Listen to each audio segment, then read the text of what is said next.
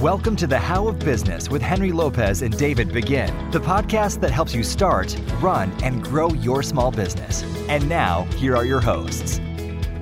Welcome to this episode of the How of Business. This is Henry Lopez, and my guest today is Pia Silva. Pia, welcome to the show. Thanks so much, Henry. Great to be here. I'm excited to have Pia with us. Uh, Pia is an entrepreneur a speaker, an author, and a badass, as she refers to herself, and you'll understand why. Uh, she's a partner and brand strategist at Worst of All Design, where they build badass brands without the BS. And you know, we love that here on the How of Business. Uh, and they do this, they offer these services for typically one to three person services businesses. And they, amongst other ways they do this, they deliver it through one to three day intensives, intensive workshops. But we'll get into that and the different services that they offer. Uh, Pia is a Forbes contributor and the author of a recent book, which I've had the pleasure of reading, entitled Badass Your Brand The Impatient Entrepreneur's Guide to Turning Expertise into Profit. And so, because of her work and doing the research and the book, I felt she would be a perfect guest for us. Uh, she has blown the minds at spots, uh, the minds of, of the audience anyway, at, at spots like the Million Dollar Women's Summit and Goldman Sachs 10,000 Small Businesses and has been featured on MSNBC's Your Business. Uh, Pia lives in Brooklyn, New York with her husband.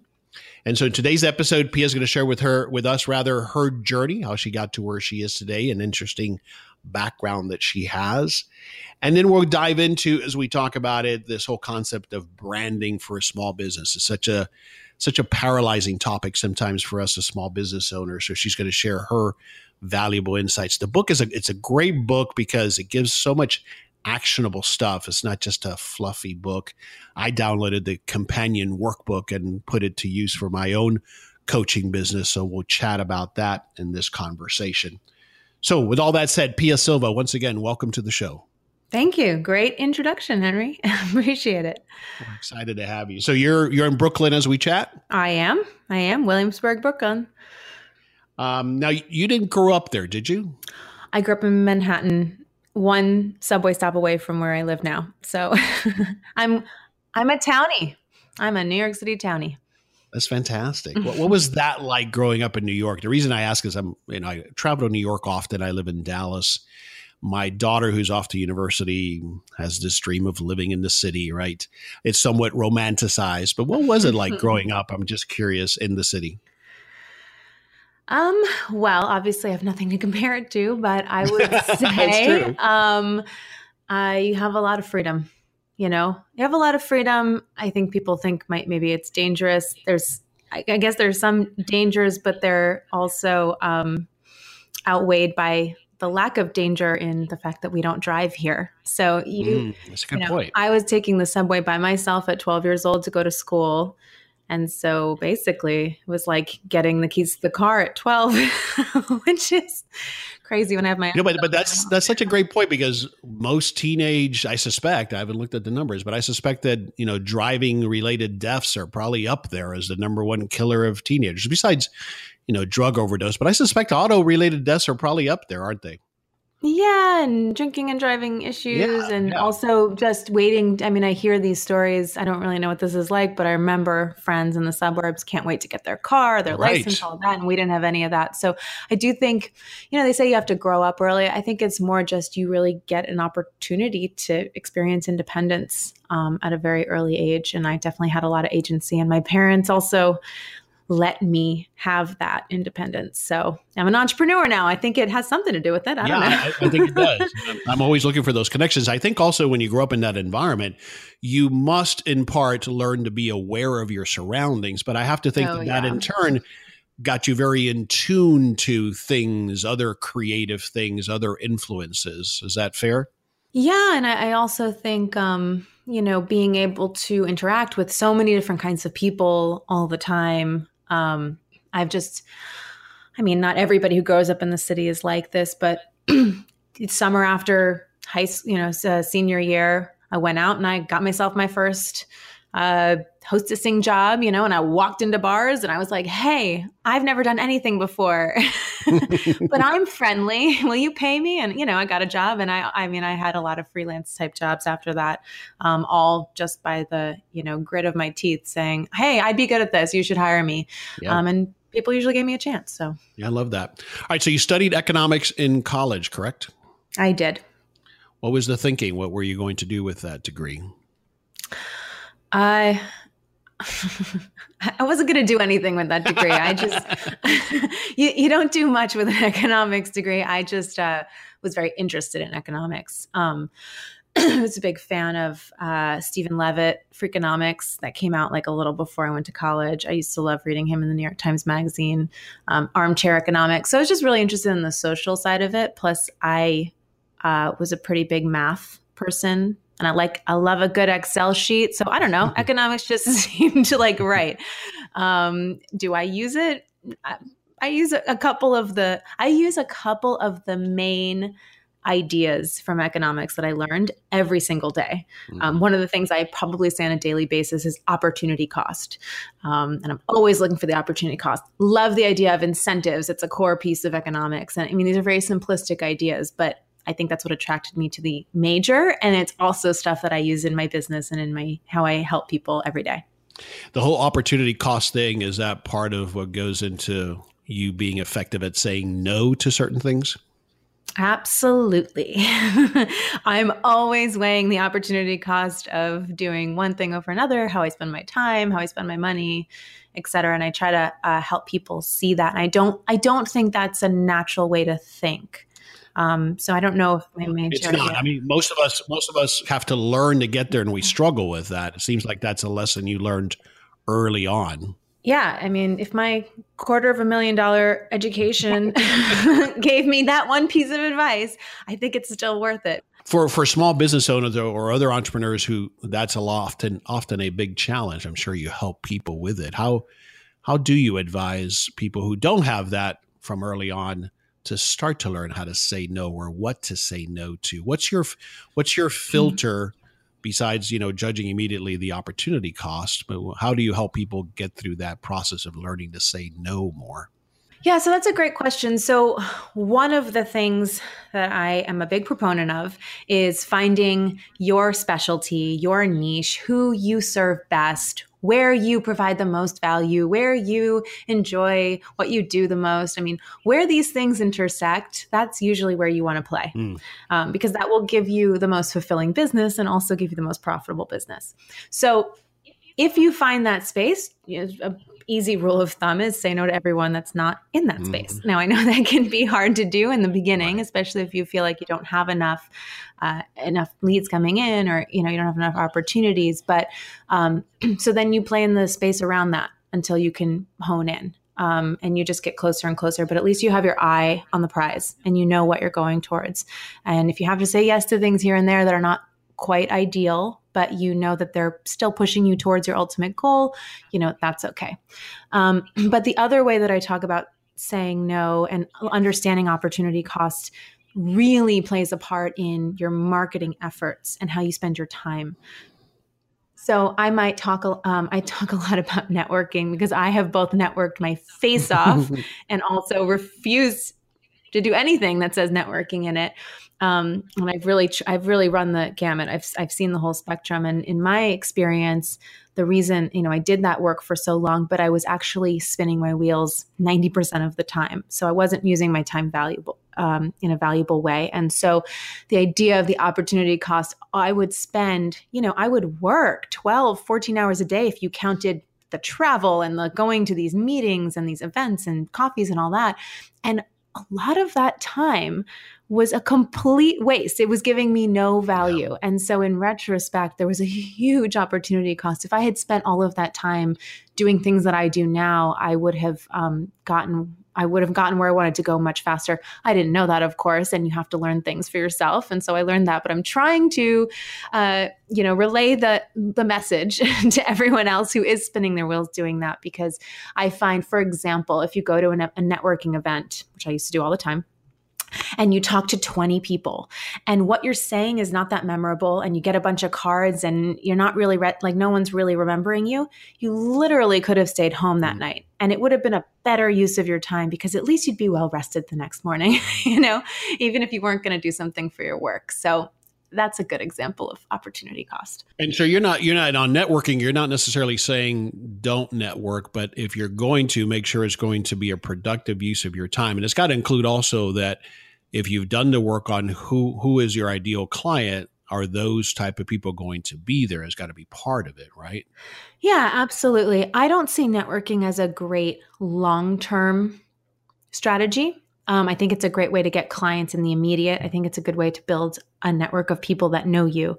But I think that I, I consider that short term marketing strategy. And I think that if you pair that with a long term marketing strategy that has more legs, that that can live on but beyond you instead of just your time because whenever you're networking you are there doing the value you know so um, you want to do both so that eventually you don't have to keep showing your face and people are still thinking of you, sending you referrals, reading your stuff, like thinking of you as an expert. So Okay, that makes sense. All right, so after school, you did various things event planning, sales, uh, rental agent, business consultant. And then in 2008, you start Worst of All Design, if I've got the dates right. So just tell us what led to starting. That was your first business, is that correct? Um, yeah, my first official business. Yes. mm-hmm. So what led to that, and and um, did you always aspire to be an entrepreneur and own your own business? So just tell us about a little bit about that journey and getting to that point where you decided to go on your own. Yeah, I I don't think I ever. Uh, I don't think I had a plan that that was that very specific. I always knew I wasn't going to work for anybody. Um, at least not long term. I always said when people asked me when I was a kid, you know, like, what do you want to be? I was like, in charge whatever mm-hmm. it is mm-hmm. i just want to be in charge so i pictured myself maybe running a like somebody else's company i pictured myself just working i don't i don't know what i thought but i just i was always being attracted to any opportunity where i had agency over how much i made and how i spent my time so we didn't even really start this thinking of a business per se my husband my fiance at the time he was a really amazing graphic designer is and also um, an artist. And so, actually, before we started this business, there was another point in time where I said, Ooh, you're very, very talented. I can make a lot of money off of you, honey. I'm going to sell your artwork. So, I did that. We did that for a while. Um, that's harder, easier said than done. And we're still, we're still doing that. But, um, we're doing it much more strategically now that we know so much about branding and marketing.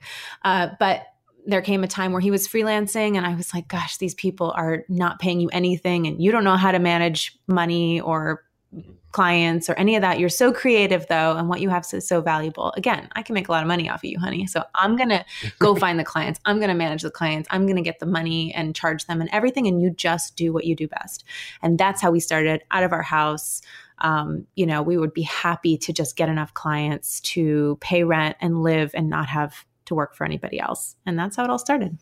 So did you do you feel as you were in your career that you got progressively to the point where you felt more constrained and less in charge? That was there something that happened or was it just accumulative? And then of course this opportunity with your fiance at the time that that just all came together at the right time? Well uh, i had been a real estate agent previously um, worst market ever um, we our business we didn't actually start our business until 2011 but in 2008 i was in i like started real estate because i knew so little about real estate. I mean I'm, that's kind of the person i am. I was like oh i could do that. And i just like mm. jumped right in knowing absolutely nothing about it. Um, but i learned a lot and I, I, bring a lot of those skills to the table now things that i learned and mistakes that i made. Um, but that that kind of killed my soul a little bit. And when i left i wasn't sure what i was going to do and i was just doing freelance stuff here and there. Um, and then Steve and I, we actually took a hiatus and we went down to the Caribbean and we lived on a farm for four months wow. um, with no money. Like we we had some money in the bank, but we went to live on no money. We wanted to see what it was like to like barter and like live off the land. And we were just being super hippie and going to beautiful beaches and reading great books and talking and philosophizing and um and that's where we decided, hey, we could work for ourselves. I'm going to manage. That's where we decided. I said, I'm going to manage your graphic design. Let's go back to Brooklyn when we're done with this, and let's just let's just never look back. Let's just make that work. So interesting. What island? What island were you uh, on? We were well, mostly on Tortola in okay. the British Virgin Islands. Yeah. Yeah. And what would you say has been one of the things that has stayed with you the most from that experience? Um, well, it was such an amazing experience because uh, it was paradise. We really was. Like we would be on private islands, uh, private beaches on a daily basis. And that I'm a big beach person. So to me, that was the ultimate. So I had this experience there where we are on a private beach by ourselves. We're like dirty from our our farm clothes, but we got our books and we got our apples and whatever. And um, like our treat was like an apple. Um, and I realized, wow, this is what I think I would have spent my whole life working towards to be able mm. to do this and be totally mm-hmm. unattached um, of of anything I needed to do and just enjoy myself. And it was kind of a bittersweet moment because it was so freeing and also a little constraining. It kind of felt like, oh my gosh, I was going to work my whole life towards this. Right. I have it now and I don't have any of those things. So all of a sudden I had to I had the realization that you got to just enjoy what you do every day. Um, right because you could come back here at any time. So it kind of popped this bubble for me that I think would have been hanging and been like a carrot in front of my head. Like someday you're going to go live on a beach and just have a carefree life. And since I already experienced it, um, it almost freed me from that false idea. Yeah, that's huge, Pia, because I, I think what it's done for you is now you can just enjoy the journey and understand that that's what it's about. And, uh, you go down to the beach when you need a fix, but it's not this work, work, work, work until I can sometime get there. Instead, right. you're enjoy. I think you enjoy more every the everyday things that happen, right? I mean, that's. I think I have more perspective on that. That I'm looking to enjoy the everyday.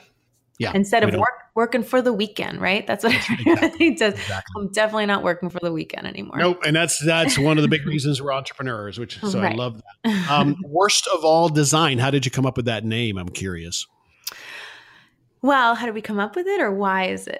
yeah, the worst of all. There's got to be a story there as to why you call yourself worst of all design. So, so when people ask me about the name, obviously people are curious. Um, I tell them, well, we build badass brands, and that's the most badass name you could have. I just kind of I just kind of wink and But that's not the true story. and and that is true because it is a badass name and it's true, you know true. a lot of the name is about us instead of saying, you know, great designers, we make you look different, mm-hmm. we make you stand out, which is like the lamest thing you could say and also so generic and exactly what everyone else is saying and therefore a complete contradiction and almost paradox of what you're doing. We're just being different. So mm-hmm. nobody and also kind of, you know, badass brands, I know badass like people throw that word around now, but I'm I'm like, no, badass. Like you call yourself worst of all design and you have the balls to do that. So, you know, it's all kind of part of this the brand, which is like, you know, like it yeah. or don't like it. We attract the people we want and, and, everyone else doesn't make, you know, it doesn't matter. Um, but the real story is that worst of all is kind of the nickname of my husband. Uh, his last name is Wasterval. Um, ah, is Dutch. So it's a play on his name that he had way before I even met him. And when it was time to, you know, incorporate, he was like, it's worst of all design. There was really no discussion. That was the name it was going to be. And I had to go into BNI's and sell it. and it was really uncomfortable, but there was nothing else to be done about it. Yeah, no, I love it. It has got it's got all those all that value in it, which is great. Yeah, um, I'm, sure you wouldn't you would not change it now. I would not. Right, so so define for us briefly as we get into it what badass branding means. Yeah, so I have defined badass branding as having two critical characteristics. One, it has to magnetically attract clients.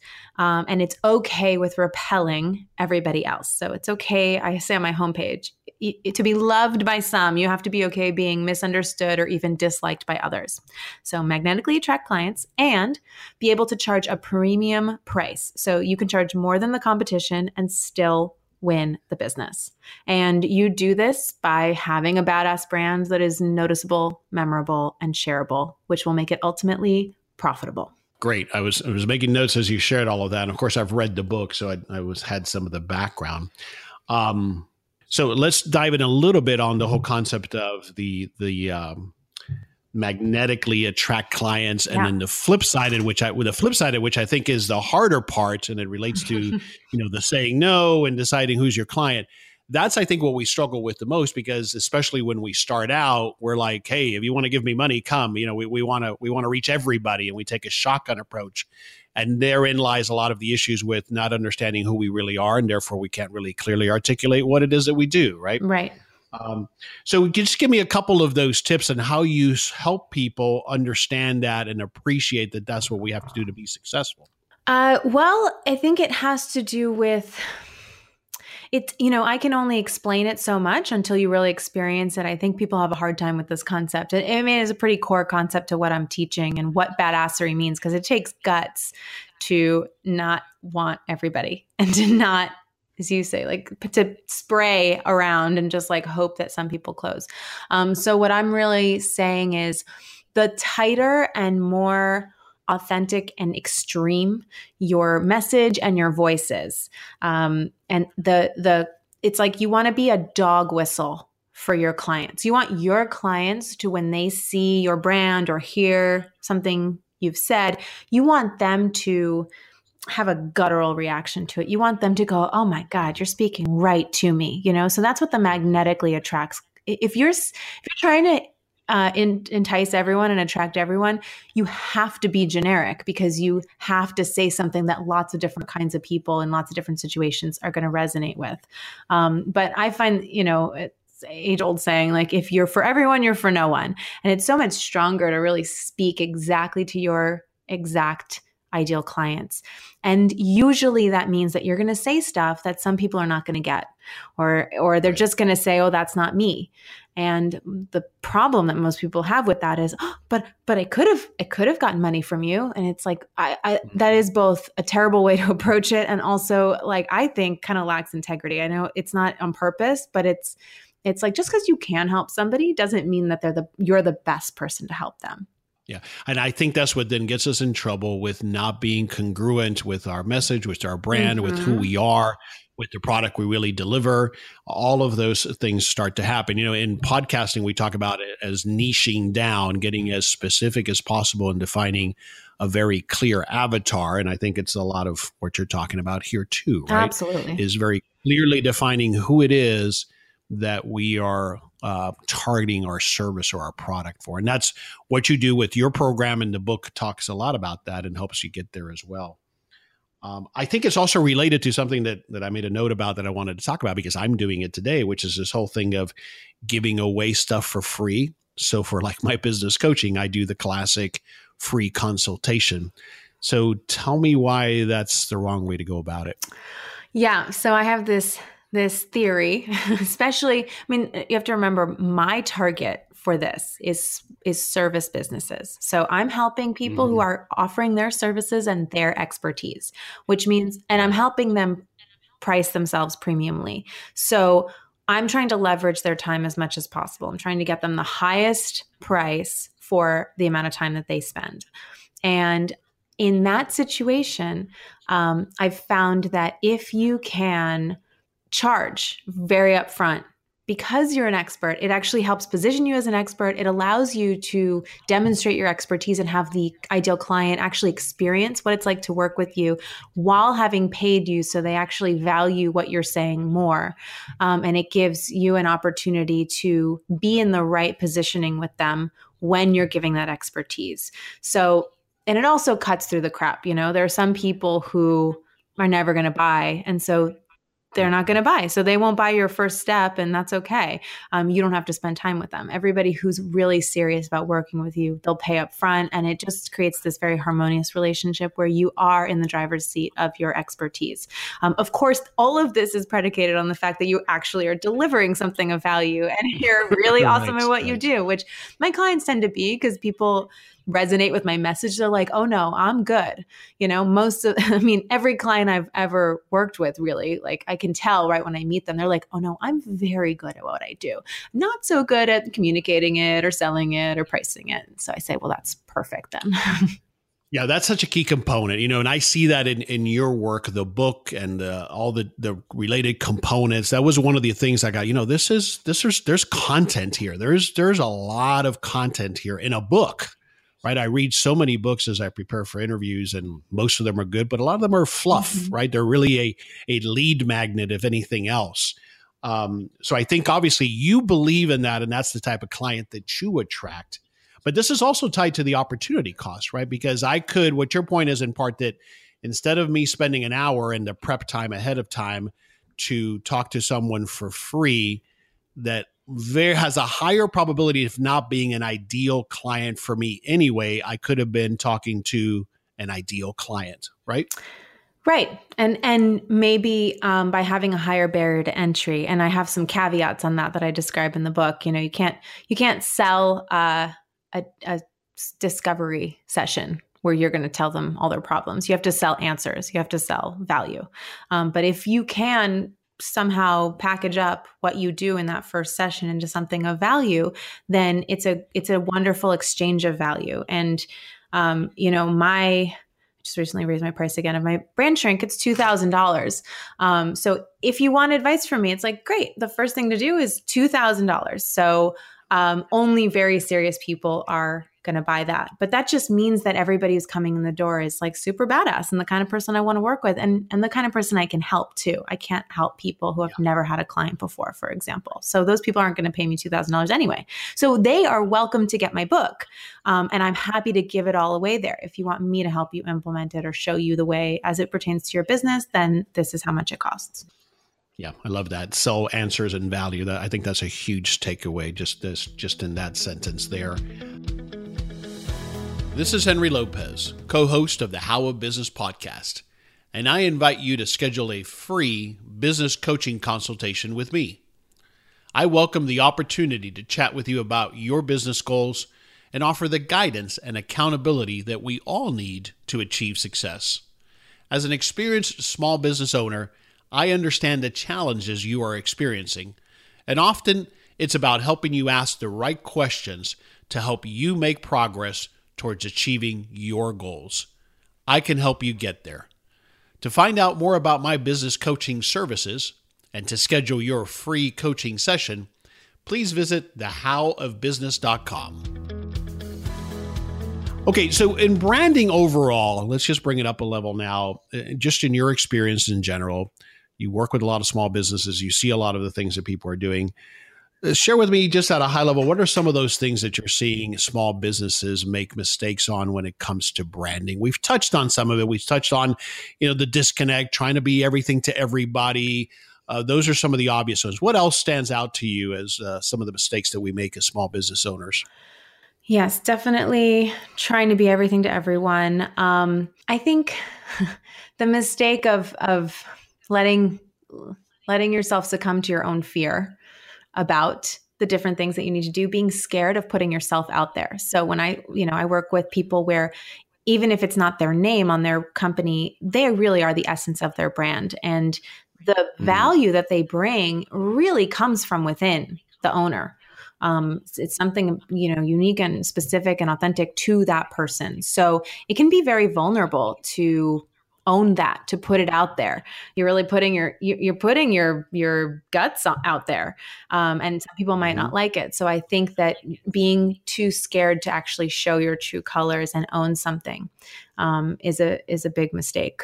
Um, obviously saying not saying no to unideal clients you know not being very uh, clear with yourself about what you're looking for is a is another mistake yeah, I think that's such a great point, P, on the putting yourself out there. This is something I've been finding with a lot of my clients who are in the service business. They're starting out, right? So they're they they think that building the name of the business and that brand as if people are going to remember that initially anyway but they hide themselves right like you won't even see a picture of themselves on the website or they think it's about a facebook ad or this ad and those things are part of the mix but to your point, you, you in your experience, you think it's because we're afraid of putting ourselves out there because they may not like what I look like, or they may not want me, or they may not like me, but we're missing the point, aren't we? Yeah, and and fear of criticism. And believe me, when I took my personal brand to another level, it was a clear decision and it was not one that I ever had wanted to do. I mean, my face is everywhere, Henry. like my face is on right. my book. My face is in facebook ads. Like that is i am a camera shy. I do not like photos of myself. And i had to kind of bite the bullet and say wait a second but i have a bigger mission here. Like i have a i have big ideas and i want to get them out there and i want to reach people. And you know what? It's going to be a hell of a lot easier for me to do that if people can see who i am and trust who i am and i can and be vulnerable. And don't get me wrong i get criticism like people spew their own stuff on you, you know, especially when you're doing like ads. Um, people project their own stuff on you and and you kind of learn to realize that it's it's them not you you know because all these other people are like loving it and they're like thank you so much for this information so it's just kind of par for the course but i i find that kind of um like accepting that and also just seeing it as part of a bigger mission to you know get your ideas out there and to help people in the way that you think is helpful and to share lessons that you've learned, um, it's worth it. And if you can just stay connected to that, then you can get through most of the scary parts that vulnerability brings. Yeah, it's it's a big point, and and again, it ties to uh, however much we might tell ourselves or we're told to listen. You're trying to find your audience, your your tribe. We still want when we put a picture out there or something as simple as that, we want everybody to like us, right? And right. This is not the reality. and of course, online, you know, all the uh, the hate and the ugly people come out. But but so we're we got to check ourselves and say, okay, that that's I can ignore that. I'm looking for the person that does connect with me and does like what I have to say. This is part of what I was going to dive into related to how does a small business service business is just starting how do they build that brand and as we talked about part of it is you have to be part of that brand and you have to put yourself out there and that's how you're going to differentiate, right? That's a big part of how I'm going to differentiate. Everybody going to say I'm going to deliver better customer service or I've got a better, you know, approach. And those things are important. Like you said, I got to actually deliver some answers, but it's me they're going to connect with, especially when I'm starting out. Is that fair? Yeah, I think that's absolutely fair. Um, someone who's just starting out, you know, you have to do some of that upfront work where you're you're just finding people to work with, partially because no, but you don't have a reputation yet. And partially because you need some information. You need to work with people to figure out exactly what you love to do and exactly what you're best at. And so that plus getting your name out there so that people get to know you and all of that, all of that is, is personal brand, whether you're building a personal brand or not. So you have to be comfortable with that if you're an entrepreneur. Agreed.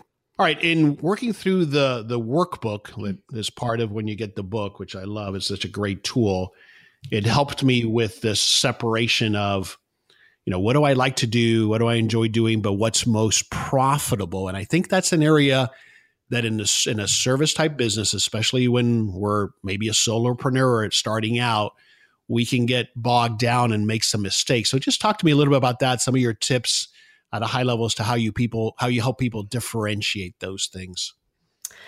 Yeah well i love first looking for the intersection of profitability and love. Um, most people don't understand profitability. And when I ask people what's the most profitable thing that you do, they usually tell me the highest price offering.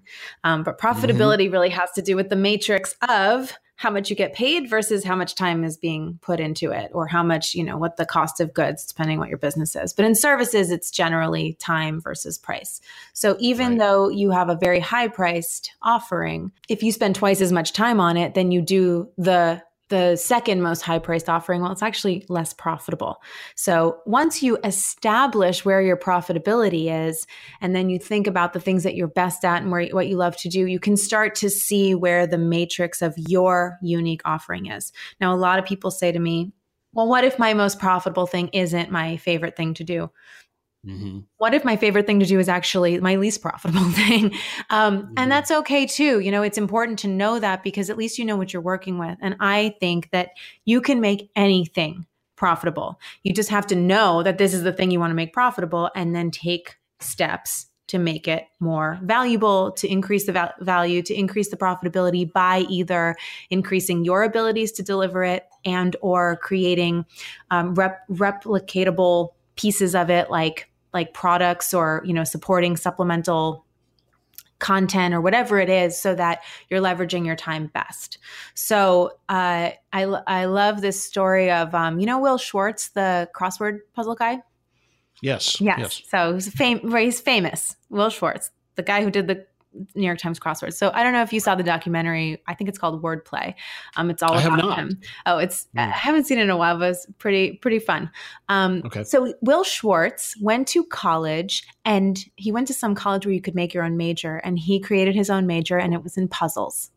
Now, puzzles, like who thinks you're going to do anything profitable with that? Well, it turns out he became Will Shortz, the guy who is famous for owning the crosswords for decades, I think. Um, his name is synonymous with the crossword. So I like that example because it's so extreme and it just goes to show that you can make money off of anything if you truly love it and you put the time into it to make it awesome. Great. So such a huge takeaway there. And then on if I do going back to the point of if what I like, what I enjoy doing is not as profitable this other service or offering is, can an approach there be that I, you know, I hire to deliver that or I partner to deliver that? So I'm, I'm still offering that, but maybe it's just not me doing that. Is that okay? it's all okay, Henry. there are no rules here. But you know what I'm saying? Can, can, I can I look at it that way? If I'm offering a you know a series of services, and maybe what I yeah, really enjoy doing, is of course, of course. I mean, look, I I'm I don't I don't I had employees. I don't want employees, um, but I outsource the crap out of everything else. like mm-hmm. everything that I can outsource, I do. Um, and you know, it definitely takes time to find people who are you really trust and who really deliver. And I think that's the biggest. To me, that's the biggest mm-hmm. sticking point. Every time I'm bringing someone new on, I, it's like takes me a while to find the right person, train them, all of that. Um, but of course, if you can offer something, as long as it's as long as you're still able to offer that super high value, you know, you don't have to be doing all of the pieces. Um, and maybe it's a piece of what people want. I mean, another way that I help people uh, focus their services and how they package them, for example, is to also look at what do your clients need most you know give them all the value that they need. Um, can you kind of package the whole thing so that it it works for them? And it's also kind of the thing that most of your clients are looking for. And if part of that is something you don't want to do then find someone else to do it for you in with the least friction possible. Yeah okay great advice there. All right define for me a bullseye product. Yes. So your bullseye product, I define as kind of that sweet spot, that exact okay. thing that you want to do. That if all your clients needed that package of those services and they paid that price, you would be happy as a clam. Right. And that was that was that finding that on that matrix of the thing I enjoy most and what's most profitable, that's that bullseye. That's that sweet spot, yep, right? Yep. That's what you want it. You want it ideally it's the most profitable and thing you love most. Um, and it's the thing that you could do all day, every day. Got it. Okay. Beautiful. All right, we'll start to to wrap up on this deep dive here. If we bring it back up, just from your experience with starting a business, um, certainly around the area of branding, but just in general, what's your advice when someone asks you on advice on starting their first business? Just what are some of those high level tips that you always recommend? I don't know if this is high level. I would say go out there and sell something. You know, I think the biggest mistake I see people make when they're starting their business is they think that they have to button everything up and have to have it all figured out. It's going to change if you've never done this before. Go get something for delivering your service. You know, get some experience under your belt. You won't really know what the best thing that you have to offer is, where the most value is, and all of that, unless you've actually had some experiences with people. So while I understand the feeling of, oh, I, I really don't feel good enough to sell something if I don't have a logo and a website and my business cards and whatever else you think you need, um, I actually find that you can you can offer your services to people and get it going without any of that stuff. And the sooner you do that, the the more on track you'll be to building a, a badass brand. Yeah, I couldn't agree with you more. I think we use all of those things as excuses yes. for not to not to put it out there and have it potentially be rejected. Yes, and I get a lot of inquiries for that too because people will say they want to hire me to do their brand based on an idea, and I don't and I won't do that. So I tell okay. them you got to go get some clients call me when you've had a few clients and then we can talk but i i don't think i don't think it's a good idea and i certainly don't think it's worth the money that we cost to do it before you've actually had some real data Yeah, you, you know that that's not going to result, uh, typically not going to result in a great client experience because it's probably all going to change. Exactly. I, am guilty of this, or I'm guilty of overanalyzing. I've gotten better and better. I have a business partner, David Begin, who's helped me a lot with that but but I know at the end of the day, it's a fear. It's a lack of confidence. It's really driving it. And where you see it is if you're talking about, okay, I think the customer would like this, and the customer would respond. Well, you have no idea until you put that out there and iterate, and the customer will tell you what's good and what's not so good. Absolutely, and that's why we base our strategies on previous experience. So a lot of people will say, "Well, do you do market research and all this stuff?" Well, for small service businesses, our market research is your past experience experience. And that's the best market research that you can use to base your forward facing strategy on because it's not just based on what the market says, it's based on what you have actually done. So if you've had a couple of clients who are perfect, ideal, they wanted the same thing, you could build a whole business around that. You know, I know you can because you've already done it. And also, I find that having already had those experiences previously, um, it gives you the confidence to be able to sell it moving forward. When you're trying to sell something based on a hypothesis and you're using the methods that I um, recommend, you and you get a no, which is literally part of what I'm trying to get. like, not not everyone is a yes you you don't want to take everybody but when you get a no and you're you're basing it on a hypothesis I watch people backtrack. Oh, maybe that's not right. Maybe it shouldn't be that. Well, you know why they feel mm-hmm. that way? Because they're just basing this on a hypothesis. They're not basing this on real world experience. When you have the real world experience and somebody says no, you have a much easier time going, oh, they just weren't a perfect fit. Oh, they weren't an ideal client. Not, oh, there's something wrong with my offering. So that's another big reason I think you need the data. Absolutely. Yeah. Tremendous insight.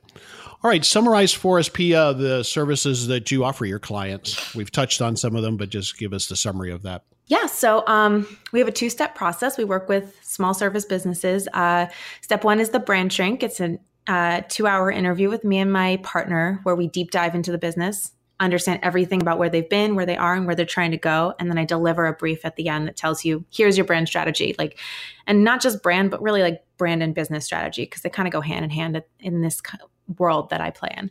Um, and then based on that, here's all the things that you need. You need a logo, website, design and build, copywriting, strategy, messaging, identity, whatever it is.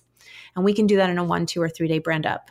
And the brand up is our bullseye product. We have a couple levels of it depending on how big the project is. But essentially, we do a lot of the work ahead of time. And then when it comes to the brand up day, or two days or three days, um, the client shows up via Zoom or in person, and we take them through this process such that at the end, their website is launched, all their materials are done, their copy is done, everything is up and ready to go, and they're off to the races. And it's really intense and it's really fun. Um, and uh, we love doing that. So that's how we work with like those are our I guess you'd call them our private clients, right? Those are people who hire us to do it for them. Um, the other thing I do is I have a program where I train people. I teach people how to do this for themselves. So it's a lower price point, you know, and so I can kind of walk them through the process of doing it themselves. And a lot of people in that happen to also be graphic designers, branders. So I'm simultaneously kind of training them on how to do my process for their clients.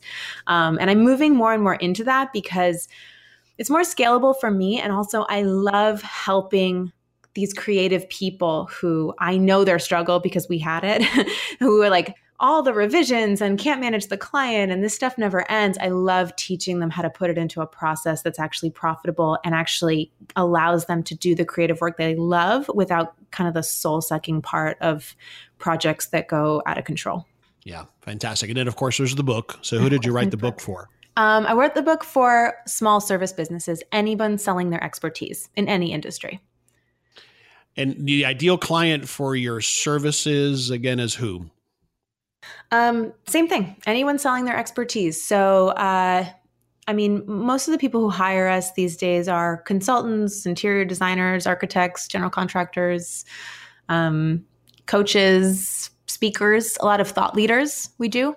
Um, branders and graphic designers and copywriters and marketers, those people tend to go through my program instead because they have the ability to do the design part themselves. So they usually don't want to pay for it. Um, although we have done marketers in the brand ups as well. Fantastic. Pia, so what do you love most about what you do today? Um, I really love the moment when I see the aha in somebody's brain and they go, I don't have to do it that way. that soul sucking way that I've been doing it this whole time. I can actually do the part that I'm really great at, and my clients are going to love me for it. That's my favorite part of all of this is like showing people that. And I, I mean, there's usually a bunch of moments like that, but when I see those moments and it kind of all clicks for them, like that's my favorite thing. Yeah, that's great. All right, uh, book recommendations besides your own. We've been talking about your book, which again is called Badass Your Brand The Impatient Entrepreneur's Guide to Turning Expertise into Profit. We'll have a link to that on the show notes page for this episode at thehowofbusiness.com. Is there another book that you've read recently or in the past that you would recommend? Uh, yes, yeah, so many. Um, recently, I've been recommending um, The Great Leap by Gay Hendricks. Uh, have you heard of The Great Leap? I, I have not. Yeah, I got into it pretty randomly, but it's got a really um, interesting perspective about kind of pushing yourself to new heights and to achieving not success, but a different level of success, which is more like greatness and excellence, and how there's this barrier to entry that can seem self sabotaging. And if you acknowledge it and you see it and it starts to pop up, you have a much you're much better prepared to combat it so you can get to that next level. I find it very inspiring and he calls it an upper limit like that's your upper limit and you keep coming up mm-hmm. to it because you need to push past it. And so me and steve are always like oh, you're upper limiting. Uh, that's your upper limit you know because you seem scared or annoyed. I love that book. Yeah that's great. Thank you for that recommendation. Yeah. we'll have a link for it as well on the show notes page at thehowofbusiness.com all right final two questions. What what's one thing or two things that you would like us to take away from this conversation that we've had today um, I really want to take away that if you are really passionate about what you do and you really feel like you can give something to the world, that you can make it profitable. And it's just a matter of getting creative sometimes. Um, and that usually it has to do with putting yourself out there in some way. And that can be vulnerable. But if you do it, you don't, it's okay to be scared. But if you're scared and you do it anyway, then you're a badass. You're a courageous badass. yeah. I love that. Where would you like us to go online to find out more about you and the business? Well, uh, you can follow me if you want on various things Twitter, Instagram, Facebook. Um, I'm Pia Loves Your Biz, B I Z which I truly do. If you haven't gotten that by now, then I don't know what, but I truly love your biz. Um, and I also put up a link for everyone on badassyourbrand.com backslash how if you want to um, grab the first chapter of my book where I kind of talk a little more in detail about our how we badass our brand. Um, and I also give you our brand shrink interview there. So, um, like I said, if you hire us to do a brand shrink for you, it's $2,000, but I will give you the questions and you can brand shrink yourself. So, um, it's long, don't get me wrong, it's some work, but I mean, people have told me they changed their life just by having to answer the questions. Um, yeah, no, that's, such a huge offer. I'm going to be using it myself. Yeah, so enjoy take advantage of that, everybody listening, because it's a great offer. Her materials, as I, I mentioned in reading the book and going through the workbook, this is actionable, valuable stuff, right? Um, like like she said earlier, it's it's the answers and there's value. So we'll have that link on the show notes page as well. If you didn't write it down, just go to thehowofbusiness.com. You look for Pia's episode, and we'll have the link there for this free offer. Take advantage of that. Uh, thank you for offering. Yeah, that. my pleasure. Pia, this has been a wonderful conversation. I've learned lots. I learned a lot by reading your book, and I'm going to learn some more from these other resources. Thank you for sharing, and thank you for being with us today. Oh, thank you so much, Henry. It was absolutely my pleasure. This is Henry Lopez, and my guest again today was Pia Silva. Thank you for listening to this episode of The How of Business. We release new episodes every Monday morning, and you can find our show on iTunes, Stitcher, and on our website at thehowofbusiness.com. Thank you for listening to The How of Business. For more information, links, and other resources, please visit thehowofbusiness.com.